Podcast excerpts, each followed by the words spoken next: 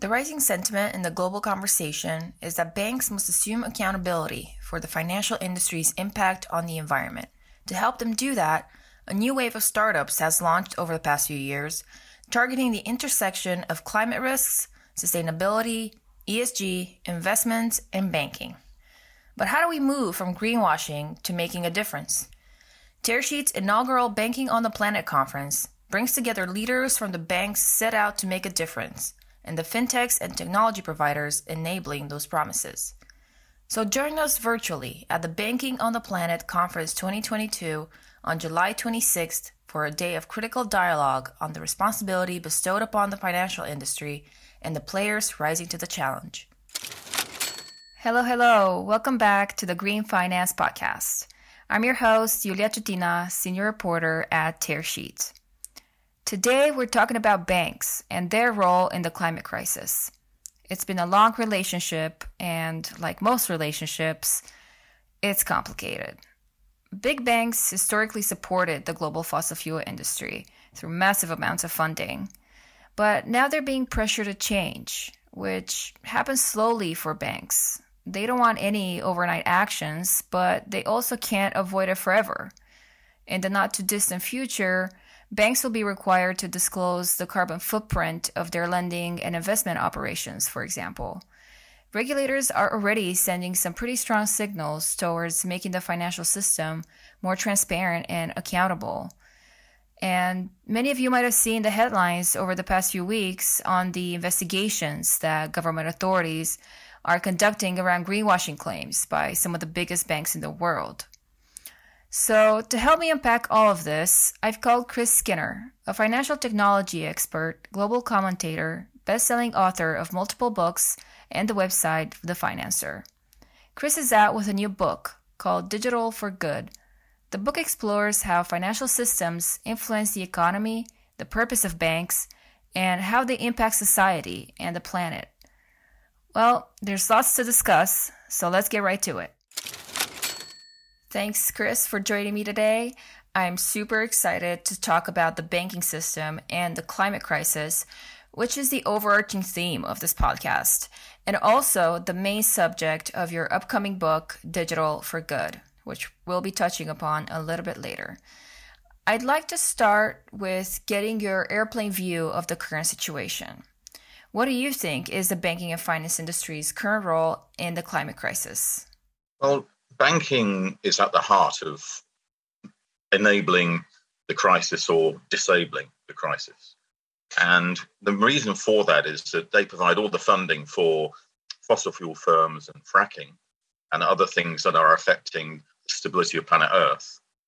And if they squeeze that funding or withdrew that funding, then it would change behaviors and move a lot of the industries that are creating greenhouse gas emissions to actually being focused on far more on renewables. Now that is happening, but it's just not happening fast enough. And the issue is that banks make most of their profit from supporting those companies' activities. By way of example, I think about 14% of all the loans of European banks, the biggest one, European banks, go to firms are creating issues for the climate. And that's something that the banks have to understand and work out how they can still make profit whilst changing behaviors. Earlier this year, shareholders at some of the biggest banks in the US voted on climate resolutions that propose to stop investments in new fossil fuel projects by the end of the year. The bank's management fought these resolutions, urging shareholders to vote against them in public proxy statements. As a result, only around 11% of shareholders voted in favor of these resolutions that asked to stop fossil fuel funding. What do you make of this situation?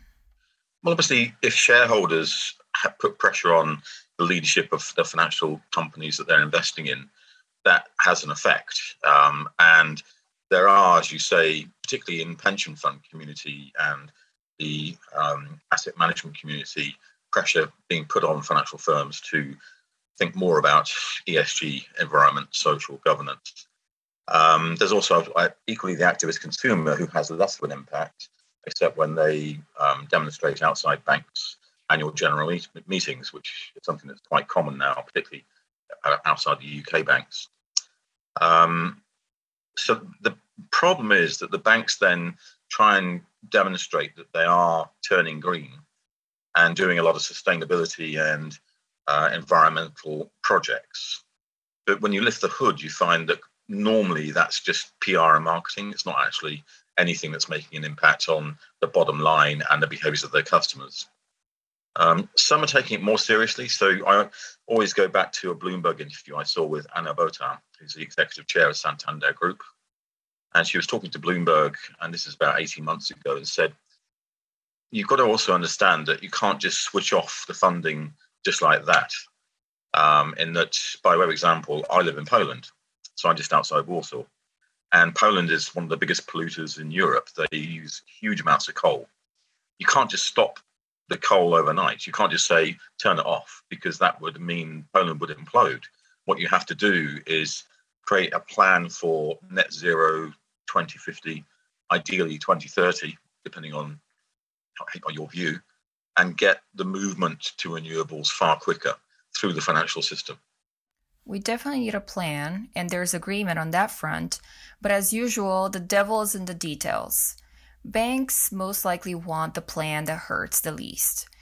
And there's also the element of trust. Like, is there a genuine interest from banking executives to move from being part of the problem to being part of the solution?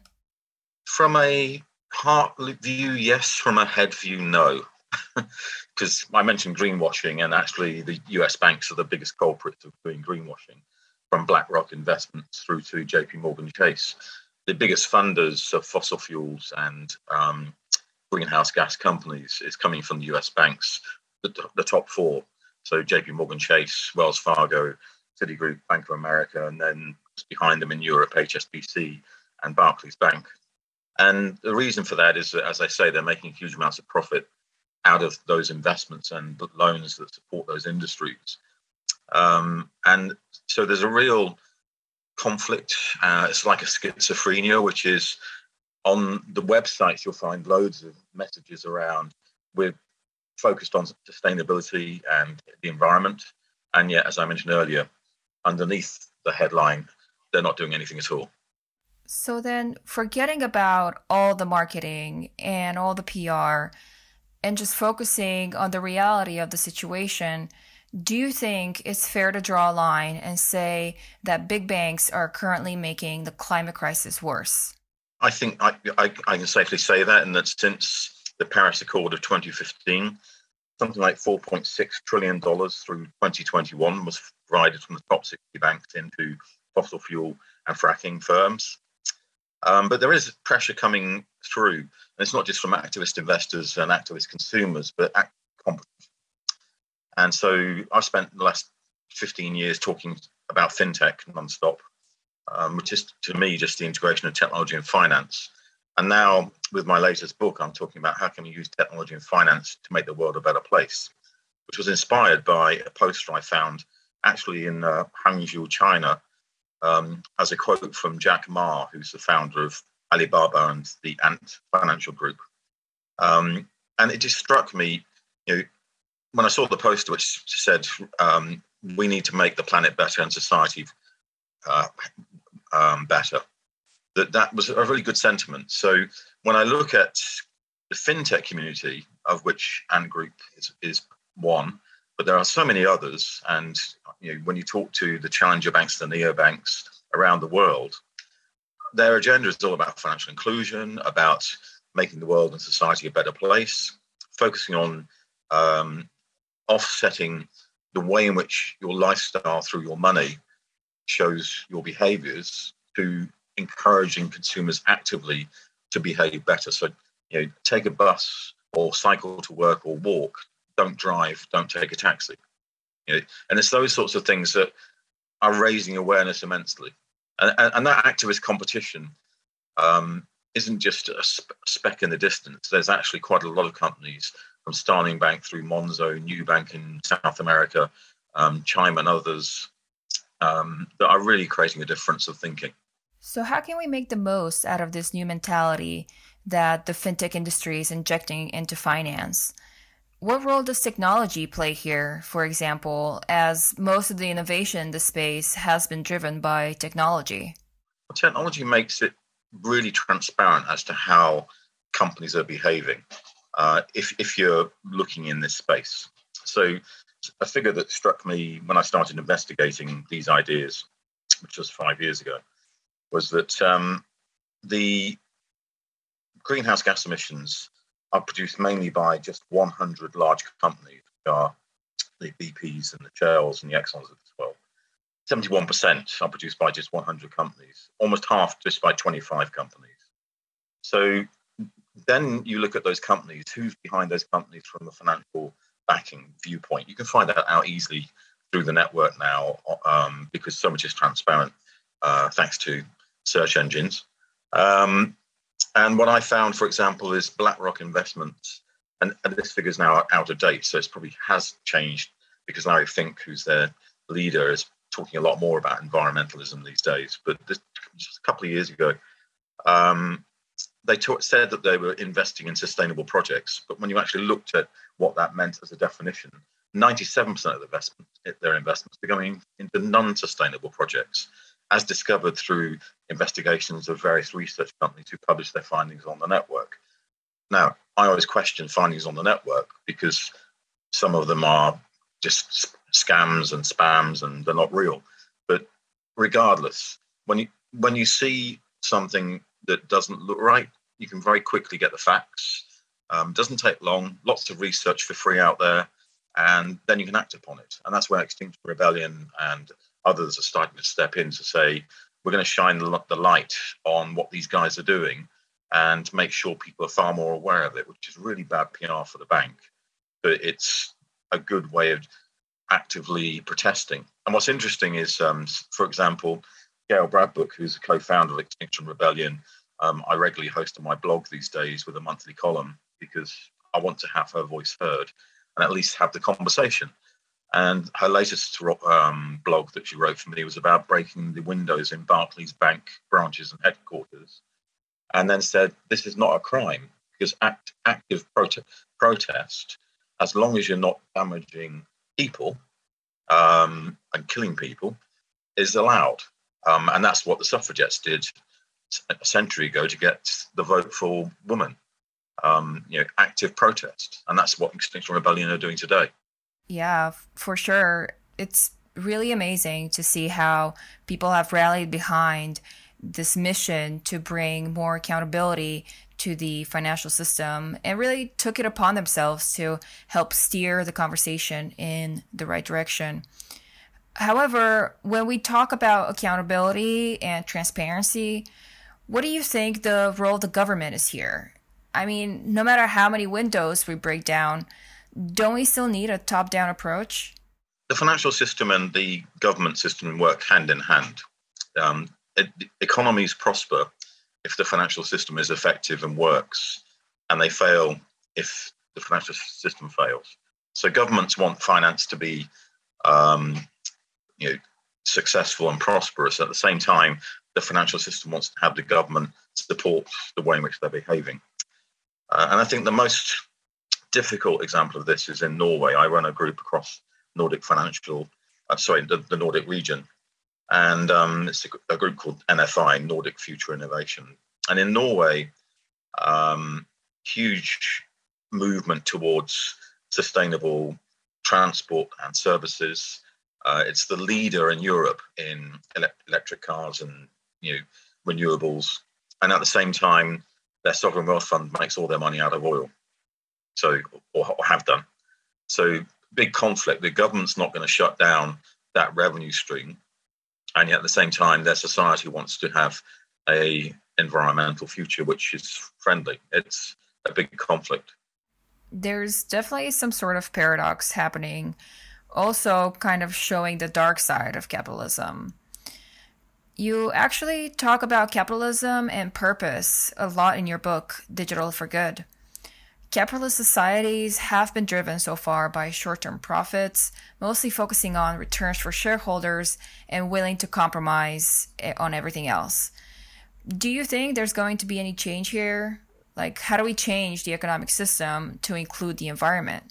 Well, stakeholder capitalism was rising in the 2010s and culminated maybe in the Business Roundtable led by Jamie Dimon, the chief executive chair of JP Morgan Chase, delivering a white paper talking about stakeholder capitalism in 2019, um, saying that you know the focus has to be not just return to shareholder, but return to society, uh, and, and also return to community and um, and return to the wellness of our planet. So a much wider brief, and also return to customers and people who work for, for the institutions. Um, it's it's a nice thing to say.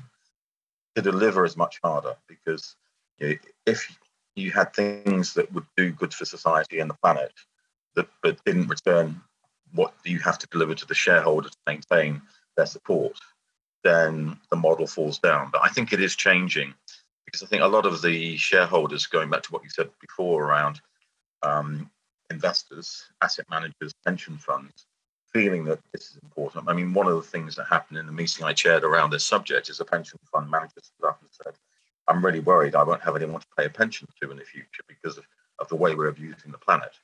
And for a pension fund, that's not a good thing to think about. So, you know, we, we need to change our ways now. But it's it's, it's weird because I've, I've been talking about um, climate in a financial context for 30 years almost, um, in terms of meetings and presentations that I've been listening to. And yet we're still caught in this terrible loop around shareholder capitalism. Moving to stakeholder capitalism and take the investment community that support the financial system to make that happen. You argue in your book that banks need a higher purpose and that there's also a need for a stakeholder purpose that makes sense. So, how do you think purpose can be translated into something more tangible and quantifiable? When you look at some of the newer companies, and within the book, um, Discovery Group from South Africa, Monzo, and others are interviewed, and I asked them about their purpose, and they have very clear purpose. In Discovery Group, it's around use wealth to make health. So that's the, how they came up with things like vitality, which is use a Fitbit, and if you say that you're going to the gym, and we can they can actually monitor that through the connection to the Fitbit or whatever other health device you use, then your premiums are lowered. Um, you may have lent the Fitbit to a friend. That's another story, but it's a great idea. You know, in Monzo, it's about financial services should be accessible for everybody, and they come up with a number of ideas, which include, for example, bank accounts for homeless people. You wouldn't give a bank account to someone who had no fixed abode, but if they had a guardian who guaranteed their account, you could do that, which is now how, in fact, HSBC and others are starting to come up with those ideas. I think the problem with the large financial institutions is that they're 100, 200, 300 years old, and they've lost that sense of identity and purpose and those values because it maybe was there with the founders, um, just as it is with these founders of new financial firms today. But then over time, it's been lost and twisted and it's become pure around profit and bonus rather than around society and um, the wellness of the planet. Um, that, as I say, can, can change and, and is on the agenda of the, the management. I mean, when, when I talk to any of the CXOs of the large financial firms, they say, Chris, you know, we really understand the issues. It's just that we can't change a whole organization of our own with you know several hundreds of thousands of people overnight. We have to do it over time, just uh, in the same way in which they can't change their clients overnight. They have to do it over, over time. And the real thing, going back to your regulatory viewpoint, is can they do that in time? And specifically, can they find a purpose that's not just a piece of PR and marketing, but one they truly believe in? So then, do you think regulation is a key component of defining a purpose for the entire system rather than leaving everybody to just find it by themselves? Absolutely. Um, I mean, banks very rarely do uh, what they feel they should do unless they're told to do it.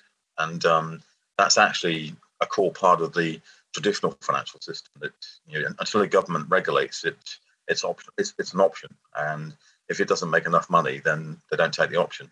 I've seen some studies recently which mention that executives are often caught in the middle between sustainability demands of the board, shareholders, then you have customer expectations. And then there's also their job description, which asks them to deliver returns. In your conversations with people in the industry, have they voiced concerns like this? What do they find to be the biggest challenges? I certainly find that there's lots of dialogue. Um, a good example is, again, pre pandemic, when you went to Davos or to the United Nations, you would find a lot of leaders of financial firms and governments in the room having those discussions around ESG and the climate emergency and we probably all remember Greta, Greta Thunberg standing up at Davos and saying, you know, you, are not doing the right thing.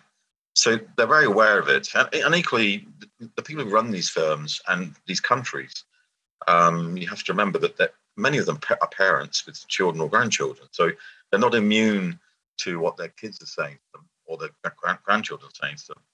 Um, I think the greatest challenge for all of us is how can we work as a um, collaboration and, and a network. And, and that's where I, I'd come back to te- technology because you know technology doesn't recognize country borders or um, you know, the agendas of corporations. That it recognizes the voice of the people, and uh, and that's where I think the biggest impact is starting to come through. Not just the voice of the people, but the voice of those companies that are hearing it and actively responding to it, which is often new startup companies. In my presentations today, I talk about the fact that I've been referencing digital transformation for a long time, um, maybe since before you were born, unfortunately. But it's become an imperative, particularly in the last decade. And now, if a financial firm hasn't done digital transformation, they're kind of behind the eight ball because we're now moving on to how can we use digital transformation to make the world a better place. And that's going to make a huge difference, I think, for the winners in the next decades. To read the transcript of our conversation, head over to tearsheet.co. If you want to know more about the intersection of finance and sustainability, you can subscribe to our free Green Finance newsletter in your inbox every other week to get more insights and research into this topic. That's also where I'll be featuring every new Green Finance podcast episode, so sign up to stay up to date with all of our content. Thank you for listening and make sure you subscribe to the Green Finance Podcast wherever you listen to your podcasts. We'll be out with a new episode every two weeks. So I'll catch you at the next one.